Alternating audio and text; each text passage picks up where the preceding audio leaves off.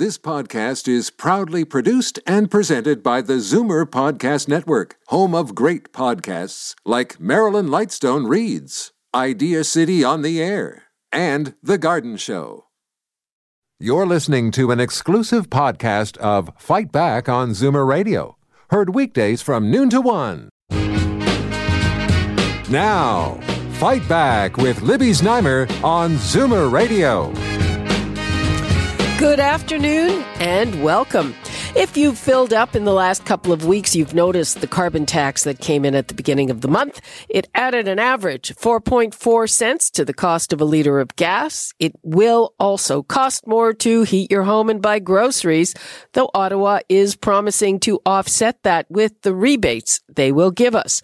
Today, the Ontario government is in court challenging the tax on the grounds that it is unconstitutional because the province has the right and the ability to regulate emissions on its own. Ottawa will argue that it's acting in the national interest and that it is well within its rights. The government is being cagey about how much, about how much this battle is costing. I've heard figures on the order of 30 million of taxpayer dollars.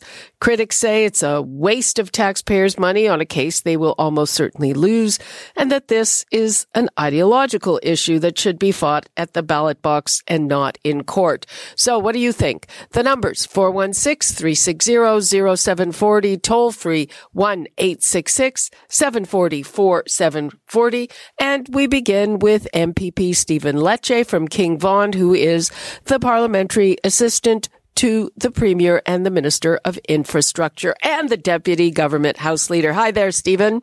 Good afternoon. How are you doing, Libby? Fine. Uh, so, uh, what do you make of the arguments in court? What do you say to people who say that, you know, that's really not the place to fight this out?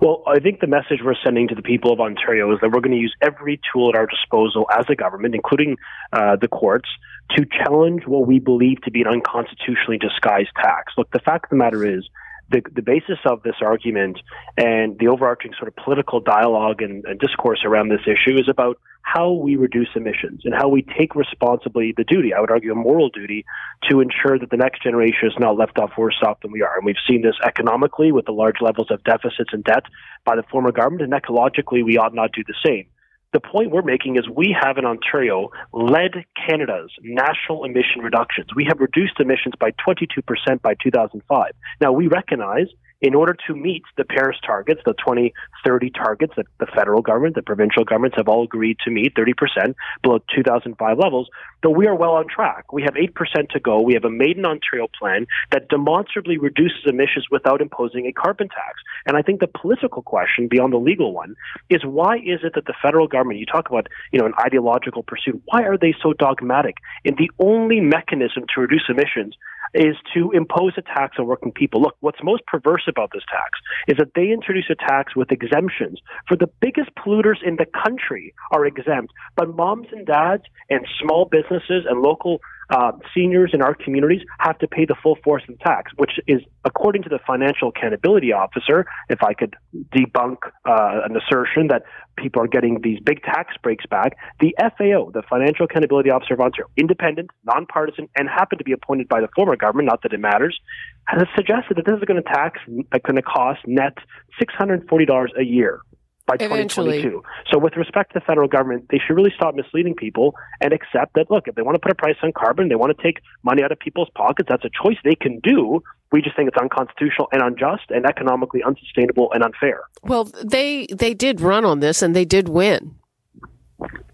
Well, with respect uh, to Prime Minister Trudeau, I mean, he suggested he be cutting taxes for those in the middle class and those working hard to join it. So it is hard to suggest that you are lowering taxes on the very subset of people that, that will see a hike. And it's not just a tax um, on middle income people. What I think is most you know, regressive about carbon taxation is that it hurts those with the smallest or lowest amount of disposable income. Look, you know, Libby, some folks listening may be able to absorb another six, seven, eight hundred bucks a year. and that's fair if they can if they can if they can afford that. There are many fixed income seniors listening today, and families, I would argue, and young people who don't have disposable incomes that could just throw around another seven hundred bucks here and there for a government that simply cannot live within their means. And I would submit that this is not a mechanism to reduce emissions; it's a way to grow revenues for the state because Justin Trudeau has never-ending deficits now until the 2040 or 50, if I'm not mistaken. Literally, for a, another generation of children will be born uh, under a deficit spending because the prime minister can live within his means. So if he wants to reduce emissions, uh, let's come up with a credible plans to do that that don't impose costs on workers, on families, and on middle income people in the province.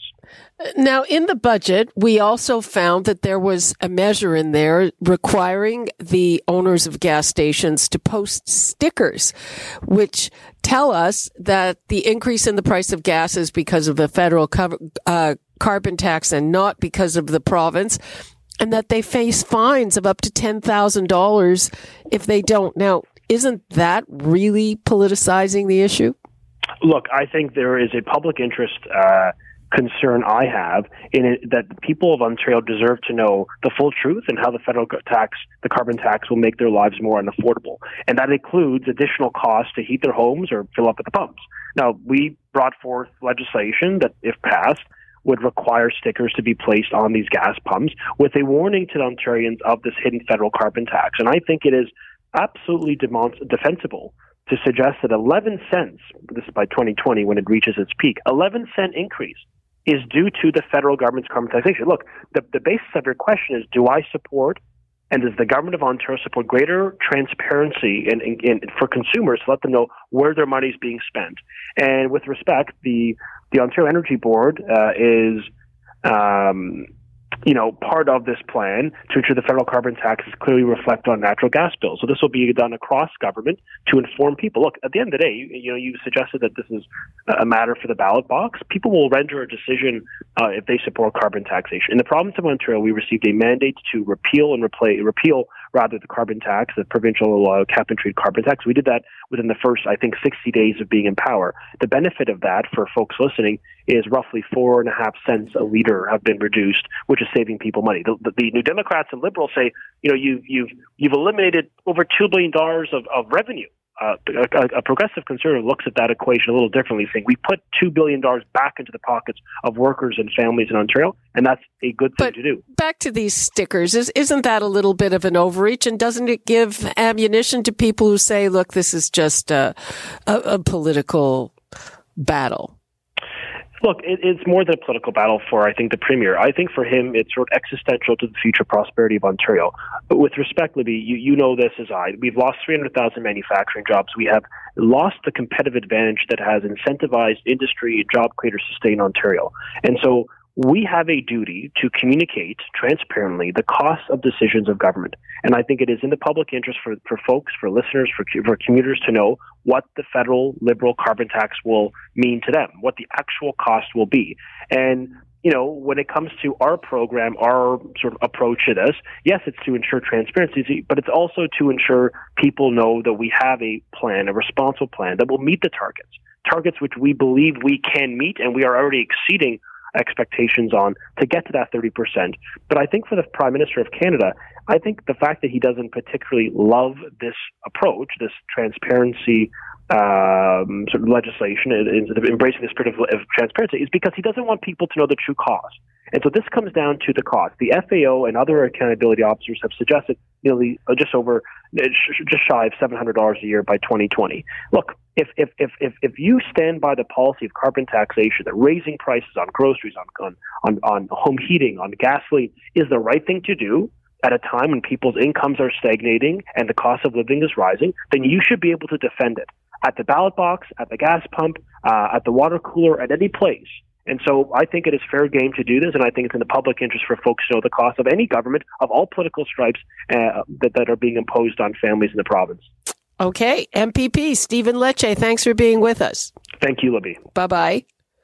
All right, let's bring in Peter Tabuns, who is the NDP MPP for Toronto Danforth and the critic for energy and climate change. Hi, Peter. Libby, great to be on the line with you. Okay, great to talk to you. So, is is this court challenge in any way in the public interest? No, No, and on two levels, Libby. Uh, maybe there are more, but the first is it's a waste of $30 million. Uh, government of Manitoba did an analysis um, before they made a decision to get involved or not, and they knew from that analysis that they were going to lose. Uh, I was at the press conference with uh, Premier Ford last fall when he and his Attorney General announced this. They could not even say that it might win and reporters pressed them pretty hard. Can you win? Might you win? No, they wouldn't even go as far as maybe. This is all, Libby, about helping their federal buds, uh, the federal conservatives, Andrew Scheer, in the next election. It has nothing to do with our interests here in Ontario. Well, they Stephen Lecce just pointed out they did run on this, and they have uh, their uh, compadres from the other uh, three provinces that are on side with this. Probably by Wednesday, there will be five provinces on side with this. Uh, is is there any merit to the constitutional, the jurisdiction argument? Not as far as I can tell. No. And again, even Ford and his attorney general didn't think they could win, wouldn't say that they could win, uh, just because others are piling on to help Andrew Scheer and you know their other conservative buddies in this next federal election.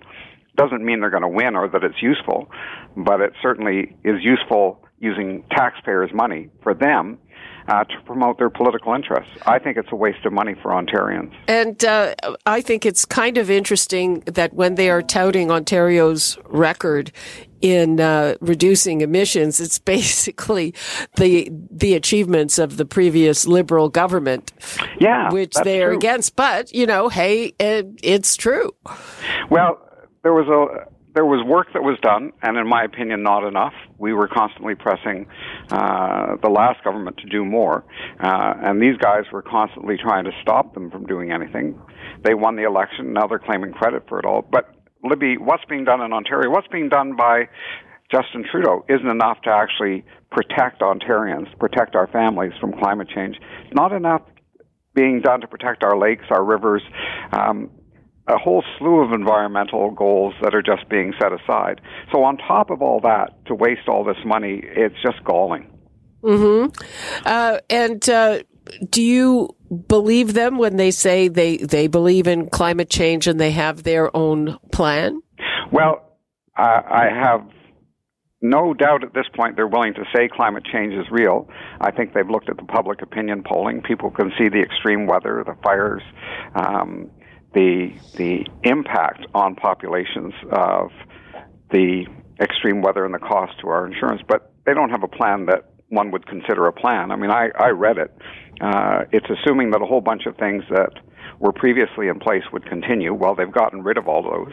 Uh, this is just it's just public relations, Libby, and I hate to say it because it's a pretty critical area. We we really need an effective plan, one that will help people cut their energy bills um, and at the same time reduce their emissions. One that will help hospitals and schools cut their energy use and their emissions, and Ford cut all that out.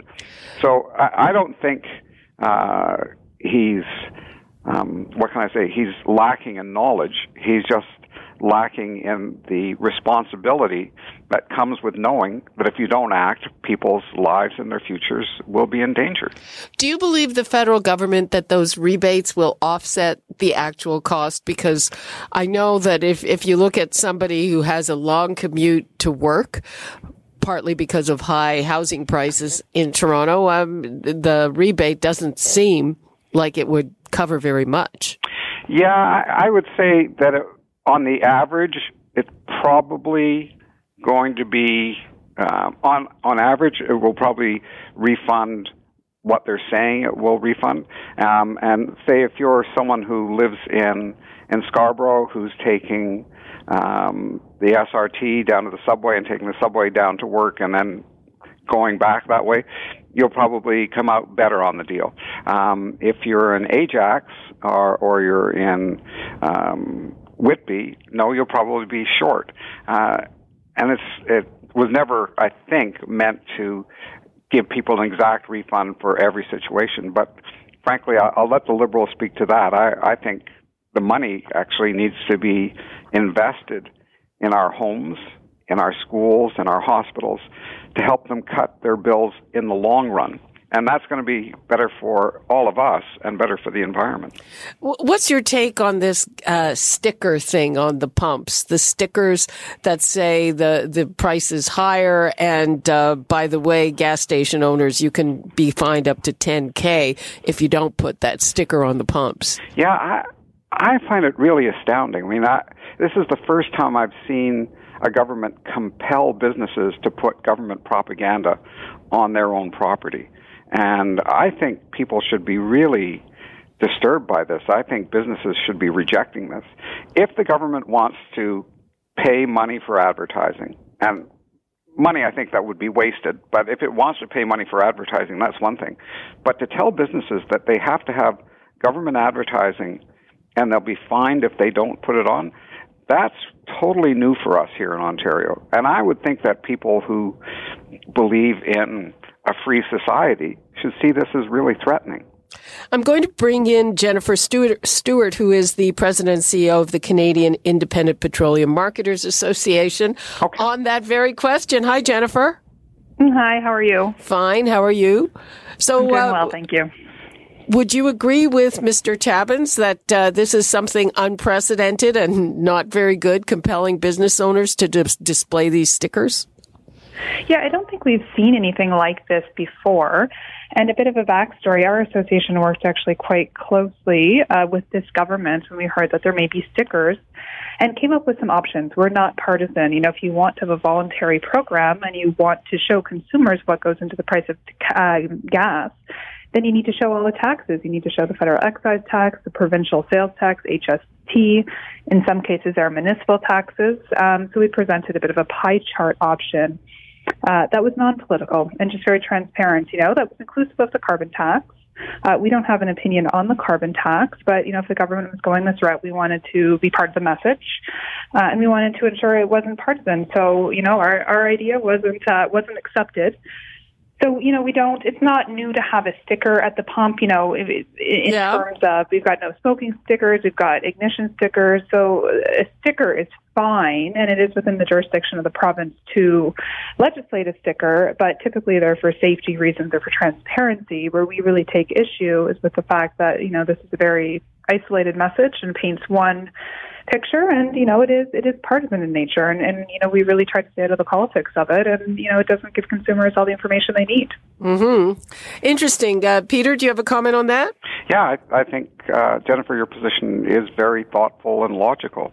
I, I think it's entirely reasonable to tell people what goes into the price of their gasoline. And I feel the same way about hydro bills and natural gas bills. People should understand what what it's made of.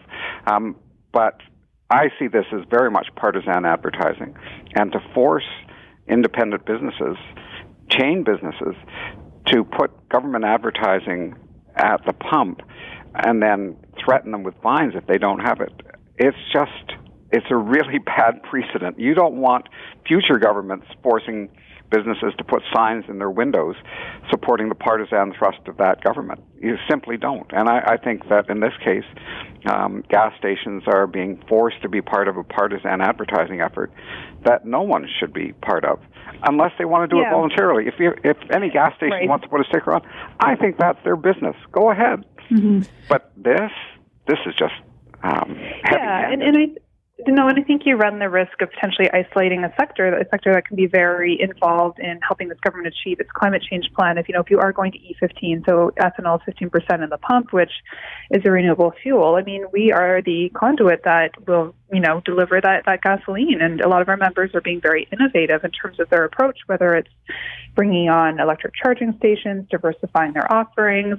Like we are very, we're, we're defined by business people who really need to be innovative to stay ahead of the curve. So, you know, we really didn't want to come to the table with a solution that would, you know, appease everybody. But at the end of the day, we can't have a partisan um, perspective that we deliver to consumers. It's a lose lose. Um, so, you know, we've been hopeful that we could tell a broader story that, you know, in some ways would help educate consumers. You know, you've got the crude cost, you've got the refining cost, you've got a fairly minimal marketing margin, and then you have all those taxes. So, uh, there's a lot of influencing factors into the price of gasoline, and we are very happy to help, you know, not to sound condescending, but educate consumers because, you know, when they see the prices climb, a lot of the times it's a commodity market. It's out of the influence of the retail gasoline owners. Um, so we view this as an education opportunity. So, you know, we are disappointed with uh, with how it went down. Mm-hmm. Interesting to know, Peter. What would you like to leave us with on this? What will be this four day four day court thing? well, just remember this is all about the premier helping his buddies in the Conservative Party. Nothing to do with actually looking after us, and it's a waste of thirty million dollars. And I don't think most Ontarians, doesn't matter what their political stripe is, want to see thirty million dollars flushed away. Okay. Thank you so much, Peter Tabuns and Jennifer Stewart. We really appreciate it. Thanks so much. Libby. Thank you. Okay. Bye bye. Let's get to some of the calls. Paul in Brampton. Hi, Paul. Hi, good afternoon, Lily. Nice to speak to you. Nice to speak to you. Well, I call this the Great Canadian Carbon Tax Swindle. And I do support Doug Ford and the Ontario government in challenges in court um, because I think it's nothing but a cash grab, personally. Uh, I think we all have to do our part to keep the environment clean and with new technology and whatnot to do our best. But having said that, I heard Catherine McKenna, the environment minister, this morning say that the thunderstorm we had last night, which was a severe thunderstorm, was caused by climate change. And in my mind, I thought, well, geez, that's like an old fashioned lightning thunderstorm we haven't seen for quite a while, actually. But the thought of her and the liberals taxing us is going to stop thunderstorms and lightning. You know, it's just I can't wrap my head around it. Well, so there, there has been a lot of uh, very extreme weather that scientists uh, attribute to uh, climate change. Paul, thanks for your call. Okay. Let's go to Colin. Oh, I just lost him when I clicked on it. Sorry about that, Colin. If that was uh, me, let's go to Joe in Newmarket. Hi, Joe. Uh, good uh, good afternoon, Libby. Go ahead. You're on the air. Yes. Good afternoon. I uh, honestly, I don't know if you can hear me, but uh, I believe that this is no different than the transition in the mid to late '90s uh, from uh, to, from our tobacco culture um, to basically abandoning a habit that was causing cost a lot of money through health and caused a lot of health grief. Um, the stickers, honestly, it's a waste of time. If anything, our gas pumps should be dressed up like cigarette packs are, uh, and we should keep, we should uh, adopt the same attitude that we had in the late 90s and early 2000s uh, towards the elimination of uh, addiction to tobacco. Uh, and addiction to carbon is no different. Um, people should embrace it. And to see government, I, I think that nobody, even though uh, pretty much 100% of our farming was lost in southwestern Ontario. Um, we've seen declines in excess of 15% in profits, hundreds of thousands of jobs lost um, in the bar industry, entertainment industry, and so forth. But we adapted, and we need to adapt to this as well, because try counting money while holding your breath. You can't. Um, and it's important that we put our environment uh, at the forefront. Okay, Joe, without... thanks for that. Let's go to Colin, who was cut off. Hi, Colin. Yes, how are you doing today? Fine, how are you? Excellent, thanks. Um, absolutely, the Ford government has a case against the Liberals. Um, all this carbon tax is, is a secondary GST. That's all it is. They say that 90% of this, of the money from the carbon tax are going to go towards rebates. That's a lot of rubbish. It's probably more like 20 or less. Um, you know, they say uh, to reduce greenhouse gases, they say that the carbon tax motivates people and companies to use so-called clean fuels. What clean fuels? But you know, they can still use the fuels we have now, but will pay a user tax for them. It's um, uh, you know, uh, you know, so-called clean fuels still emit greenhouse gases if um, if they were concerned about greenhouse gases, the federal liberals should legislate so called clean fuel usage, higher gas with ethanol in it. Taxing it does nothing to emit greenhouse gases. It's a secondary GST. That's okay, thanks for that. Yep. Okay, let's go to Stephen in Parkdale. Hi, Stephen. Hi, Libby. Hope you had a good weekend. Thank you. Uh, I'm not clear on this carbon tax.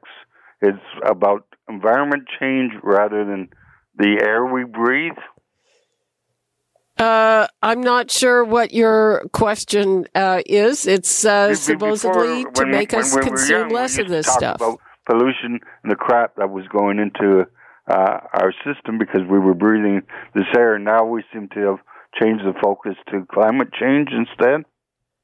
Well, uh, it's all of a piece. But uh, uh, Stephen, do you think this carbon tax and the legal challenge is a good idea?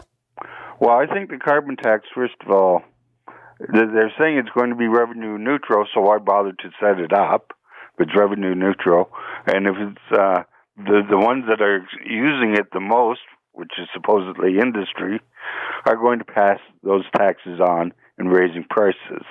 I suggest, you know, in Australia right now, the ISPs are being fined and the CEOs uh, jailed if they show too much violence because they think violence breeds violence rather than. Uh, yeah, you're. Uh, so Stephen, I think what, yeah, what I'm we not. need to do is jail the CEOs. Uh, the we're we're getting way off topic here, Stephen. Thanks for your call. Let's go to Dave in Brampton. Hi, Dave. Hi.